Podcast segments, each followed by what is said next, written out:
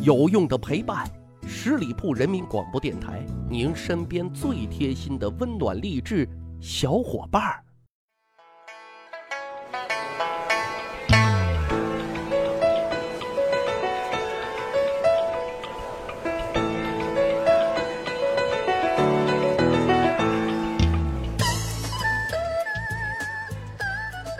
十里铺人民广播电台，长见识，长谈资，密室趣谈。我是大汉。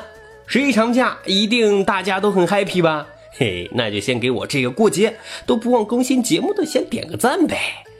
每年过十一啊，我都会想起一件大事，什么呢？阅兵啊，那真是满腔的民族自豪感，壮我国威，印象深刻。所以啊，今天节目由此呢引发联想，讲讲古代的阅兵仪式。其实啊，非常有意思。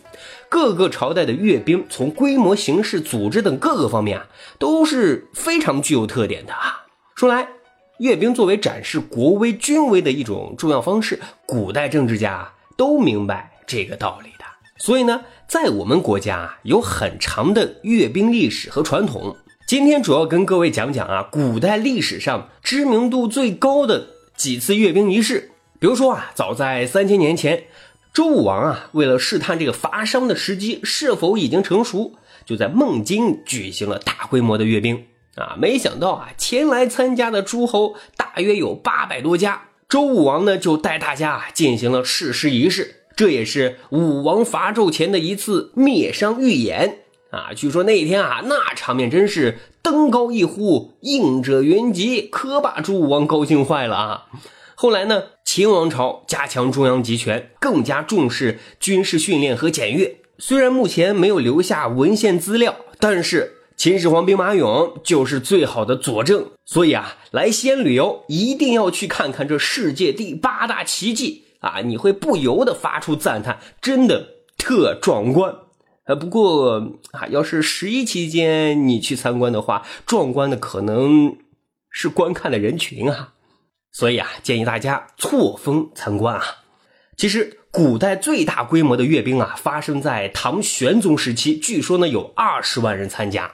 李隆基举行这次阅兵啊，除了向外界展示自家的军事实力之外，更重要的啊是震慑朝廷内外潜在的政治对手，树立自己的威信。这里啊，其实是有故事的。我们知道啊，公元七百一十二年，唐睿宗李旦禅位于李隆基。李隆基继位之后，随即就发动了先天政变，处死了太平公主，剪除了太平公主的党羽。可以说，从这一刻开始啊，唐朝的政局结束了长期混乱不堪的局面，逐步趋于稳定了。可实际上啊，那时候宫中仍然是暗流涌动啊。为了震慑政敌，于是呢，李隆基在公元七百一十三年调动人马，集结于骊山脚下，举行了阅兵活动。这是中国古代历史上啊最大规模的一次阅兵。刚才说了，总人数已经达到了二十万人。据说啊，锦旗连援五十余里。这下问题就来了啊，头一次组织这么大规模的阅兵仪式，从上到下都没有经验啊，这可咋整？没辙，糊弄呗。于是啊，就稀里糊涂的啊开始了检阅仪式。李隆基一看这场面，军容不整不说，军纪更是乱得一塌糊涂啊！显然。阅兵仪式没有达到预期的效果，李隆基很生气，后果很严重啊！直接就处理了两个指挥官，一个杀了头，一个被流了放。这次阅兵啊，虽然人数众多，但确实组织的不是很成功。但明朝历史上，永乐皇帝朱棣却曾有过一次震惊世界的大阅兵啊！怎么个震惊法呢？永乐十九年三月，此时。正在游览我大好河山，目睹我附属繁华的二十多个中西亚国家啊，人数多达六百人的外国使团接到了通知，说朱棣先生啊要在北京周边开始啊大规模的狩猎，邀请各国使团前往观览。说是狩猎啊，其实就是在这些老外面前啊嘚瑟嘚瑟。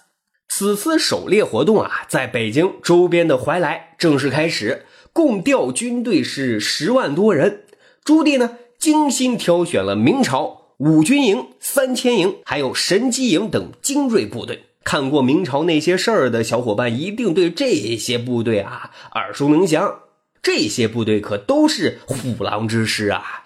这些部队相继表演了明军的骑兵包抄、步兵突击。步骑合击等项目，还从广西、云南、四川调来了土狼兵，演练了步兵进怒骑射、长枪步兵刺杀等军事科目。根据史料记载啊，描述这一次阅兵仪式啊，那是军容齐整，步调如一，兵甲鲜艳，列国使节俱精。尤其啊，是明朝神机营的火枪操作，展示了威虎炮、火龙枪。啊，什么是火龙枪呢？就骑兵专用的火枪，还有一窝蜂什么呢？火箭炮，还有火龙车，这个更神奇，实际上就是火焰喷射器等等啊，诸多高科技武器，真的是令各国使节啊大开眼界，他们从来没有见过如此眼花缭乱的武器展示呀！这次大规模的狩猎活动啊，整整持续了一个多月，效果怎么样呢？说阅兵结束之后啊。朱棣呢，在土木堡的行营里接见了各国使节。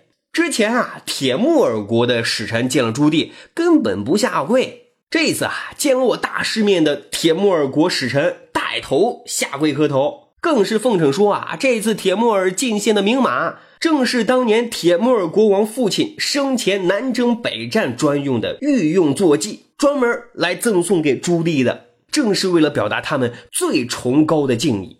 可以说啊，这一次声势浩大的阅兵啊，真的是起到了非常好的效果。各国的官吏使节见识到了明朝军威之盛，也了解了明朝愿意和各国啊睦邻友好的国策，在各国也是引起了非常大的反响。其中，中亚、西亚国家与中国的友好关系一直延续到了明末。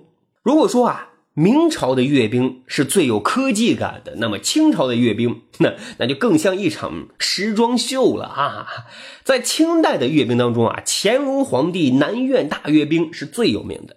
公元一七三九年，乾隆皇帝啊身着戎装亲临南苑检阅八旗军，八旗军的将士分别着着红、黄、蓝、白等本旗阅兵的礼服，分阵排列，那是号角高扬。军旗猎猎，这场面啊，绝对是非常壮观的。用一个词来形容，那真是美轮美奂。八旗将士啊，一会儿是走阵型，一会儿是搞操练，动作整齐划一，服装呢更是艳丽啊，完全就是一场表演秀啊。这个清代宫廷画家金昆所绘的八旗阅阵图，就向世人展示了一幅场面宏大、威武雄壮的乾隆阅兵图。好，今天啊。简单总结一番，古往今来啊，无论人们的意识形态和民族传统文化有何差异，但是大家对阅兵意义的认识几乎是一样的，那就是阅兵能够体现一个国家的国威、军威和综合实力，最能是聚集军心和民心的一次成功的阅兵啊，实质上是一种成功的政治意识，因而阅兵始终是一个国家和民族最感荣光、最感振奋。最为神圣的庄严盛典，好，在这儿祝咱国家繁荣昌盛。咱还有个趣扒历史的小分队，如果您对历史边角料很感兴趣，欢迎大家关注十里铺人民广播电台的公众微信账号，然后回复数字一就可以添加大汉的个人微信。经过简单审核之后啊，我就会邀请大家进入这个小分队当中，咱可以谈天谈地聊历史段子。本期节目就是这样，感谢收听，下期再会。